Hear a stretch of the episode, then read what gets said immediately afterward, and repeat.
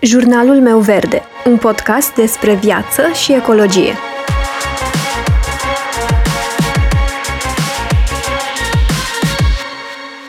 Bună! Eu sunt Alexandra și tu asculți Jurnalul meu verde, un podcast despre viață și ecologie.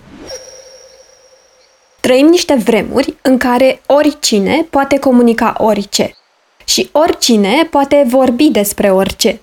Platformele de social media sunt pline de informații, mai mult sau mai puțin bune, asta rămâne la aprecierea fiecăruia, dar comunicarea în sine este benefică pentru că este o parte importantă a modului în care construim și ne menținem relațiile și modul în care practic modelăm societatea în viitor. Însă nu toți suntem dispuși să ne afișăm părerile sau opiniile în mod public sau chiar și numai în cercul de prieteni de pe Facebook, din diverse motive. Unii dintre noi am rămas cu ideea că nu trebuie să vorbești neîntrebat. Știți voi, celebra vorbă nu vorbi neîntrebat, pe care am auzit-o în copilărie, fie la școală, fie la bunici sau chiar la părinții noștri. Sau alții pur și simplu credem că suntem prea mici și nu putem face diferența. Prin urmare, la ce folos să mai vorbim? Așadar, când este un moment bun să vorbim? Sau mai degrabă, există un moment bun în care să vorbim? Și am să aduc în discuție un video pe care l-am văzut zilele trecute și care m-a inspirat practic să-mi notez câteva idei și să vorbesc despre acest subiect. Săptămâna trecută am urmărit un video al unei vlogărițe din Grecia care activează în zona de sustenabilitate, un video care mi-a apărut ca sugestie de vizualizare. Nu știam ce subiecte abordează tipa, așa că a fost ceva nou și pentru mine. Canalul se numește Kristen Leo și are mai mult de 300.000 de abonați. Dacă sunteți curioși, îmi puteți scrie, iar eu o să vă trimit videoul cu pricina. Iar în video vorbește despre mișcarea Zero Waste, cum a început ea, ce pași a adoptat ca să fie mai eco și cu ce probleme s-a confruntat. Însă, mai presus de toate, vorbește despre motivele din cauza cărora nu a reușit să trăiască sustenabil. Și ea dă, pe parcursul videoului, câteva exemple personale de acțiuni pe care le-a făcut în încercarea de a fi eco-friendly și care nu i-au reușit. Spune că, de exemplu, nu găsești întotdeauna alternativele zero waste în apropierea casei tale. Poate nu ești talentat sau nu ai timpul necesar să gătești singur toate mesele.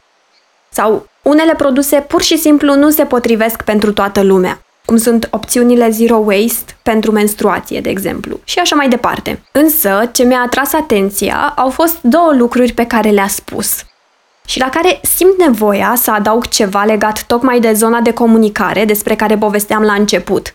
Pentru că altfel mi se pare că mesajul ei este incomplet. Și chiar sunt curioasă ce părere aveți și voi despre asta. 1. Ea spune că produsele vândute ca alternativă zero waste sunt exagerat de scumpe. Și 2. Că cel mai eficient mod de a scăpa de problema actuală de mediu cu care ne confruntăm este să punem presiune asupra guvernelor și businessurilor pentru că doar a alege un pai reutilizabil din metal în locul celui de plastic este o acțiune individualistă care nu va schimba nimic. Și o să vorbesc mai întâi despre primul punct, faptul că produsele vândute ca alternativă zero waste sunt exagerat de scumpe. Este adevărat, produsele cu etichetă zero waste și eco-friendly sunt scumpe. Însă aș vrea să explic ce înseamnă și cum putem să schimbăm asta prin comunicare. Ideea este că piața de produse sustenabile este mai degrabă formată din business-uri mici și cerere mică. Asta înseamnă că, în acest caz, prețul produsului final este mai mare pentru că trebuie să acopere cheltuielile de producție, operare și salariile minime pentru minimum de angajați posibil, pentru ca businessul să poată supraviețui până la urmă. Dacă cererea ar fi mai mare, de exemplu, Cheltuielile s-ar distribui în prețul mai multor produse, deci prețul ar putea fi mai mic în acest caz. Ce vreau eu să spun este că ar trebui să cerem, să ne arătăm interesul față de produsele eco-friendly, dacă bugetul ne permite. Pentru că în acest mod, ușor, ușor, prețurile se vor schimba, atât datorită cantității mari vândute, cât și datorită competiției care va începe să fie mai mare în această categorie, tocmai datorită cererii. În același timp, poate fi și un mod de a transmite companiilor mari și care nu sunt sustenabile că suntem mai degrabă interesați de acest segment de produse, iar cu timpul vor încerca și ele să fie competitive în acest segment. Și ca o paranteză, de fapt, o parte dintre marile companii au încercat și au început deja să lanseze produse sustenabile, Numai că problema cu care se confruntă este faptul că nu reușesc să aducă în produsele lor sustenabile autenticitatea produselor create de business-uri mici și cu o poveste în spate. Însă despre asta o să vorbesc poate într-un alt episod, dacă sunteți interesați. Și am să trec la al doilea punct. Faptul că cel mai eficient mod de a scăpa de problema actuală de mediu cu care ne confruntăm este să punem presiune asupra guvernelor și businessurilor, iar a alege un pai reutilizabil din metal în locul celui de plastic este o acțiune individualistă care nu va schimba nimic. Aici aș spune că nu sunt de acord în totalitate cu afirmația. Sunt de acord cu faptul că trebuie să punem presiune asupra guvernelor și companiilor. Însă, dacă facem doar asta, treaba este doar pe jumătate făcută. Pentru că, de fapt, este responsabilitatea noastră, a tuturor, nu? Este responsabilitatea noastră ce exemplu dăm generațiilor următoare. Este extrem de important exemplul pe care îl dăm copiilor și nepoților noștri pentru a nu face aceleași greșeli pe care noi le-am făcut. Vrem să dăm exemplul nu fac nimic pentru că oricum nu contează? Sau exemplul poate că nu înseamnă atât de mult, însă contribui și eu. Pentru că nu comunicăm doar prin vorbe, ci și prin acțiunile pe care le facem. Și de foarte multe ori transmitem poate mai mult printr-un gest autentic decât prin cel mai bun speech despre încălzirea globală.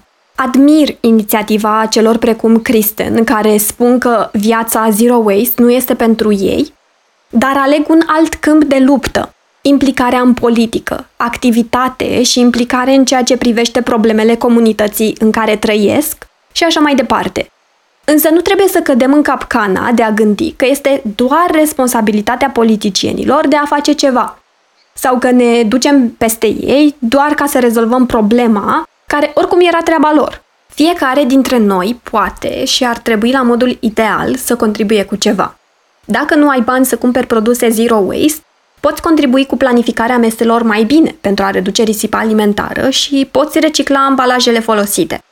Dacă ai un trai decent, poți adăuga la acțiunile enumerate anterior și susținerea acelor business-uri ecologice de care spuneam mai devreme. Iar asta o putem face prin cumpărarea produselor lor. Sau, dacă ai bani și ai vrea să investești, poți alege să susții un business eco-friendly. Și lista de exemple poate continua. Fiecare dintre noi poate contribui cu ceva. Însă ce cred că mai trebuie să înțelegem este că nu există o rezolvare universal valabilă care să se potrivească tuturor și că este perfect în regulă să acționăm pe mai multe fronturi atâta vreme cât facem totuși ceva. Că ce poți face tu poate nu este același lucru cu ce pot face eu. Consider că nu ne mai putem permite să păstrăm tăcerea sau să fim indiferenți pentru că dacă stăm să ne gândim, niciodată nu vom găsi un moment bun să vorbim. Ce se poate întâmpla rău dacă aducem ecologia și sustenabilitatea în discuție, fie că este vorba despre cercul restrâns al familiei, cercul de prieteni sau chiar mai mult? Absolut nimic. Trebuie să învățăm să nu băgăm sub preș, prin tăcere, problemele cu care ne confruntăm. Iar dacă alegem să vorbim, nu înseamnă că trebuie să ne dăm viețile peste cap în numele ecologiei, ci doar că trebuie să fim un pic mai curajoși, însă să nu o ducem la extrem. Și indiferent de modul în care alegem să ne exprimăm, verbal sau non-verbal, să alegem să comunicăm eficient, adică să nu judecăm, să nu fim negativiști, să nu ne plângem sau să găsim scuze ori să facem presupuneri. Trebuie să fim sinceri și autentici. Și să fim ceea ce spunem că suntem, pentru că numai prin bunătate și exemplul personal putem comunica eficient intențiile noastre bune. Încă nu cred că oamenii chiar au ascultat primele două episoade ale acestui podcast. Am primit încurajări și feedback pozitiv, chiar și de la oameni pe care nu-i cunosc. Totuși, în continuare mă lupt cu preconcepția mea că nu am nimic de spus, că nu am studiat științele naturii, că nici nu sunt un om de știință și că sunt alții mai buni ca mine care vorbesc despre problemele de mediu. Ce rost mai are să mai vin și eu? Însă, tot eu îmi spun ce poate fi mai rău decât să taci, tocmai atunci când trebuie să vorbești. Îți mulțumesc dacă m-ai ascultat până aici și sper să mai asculți și următoarea dată.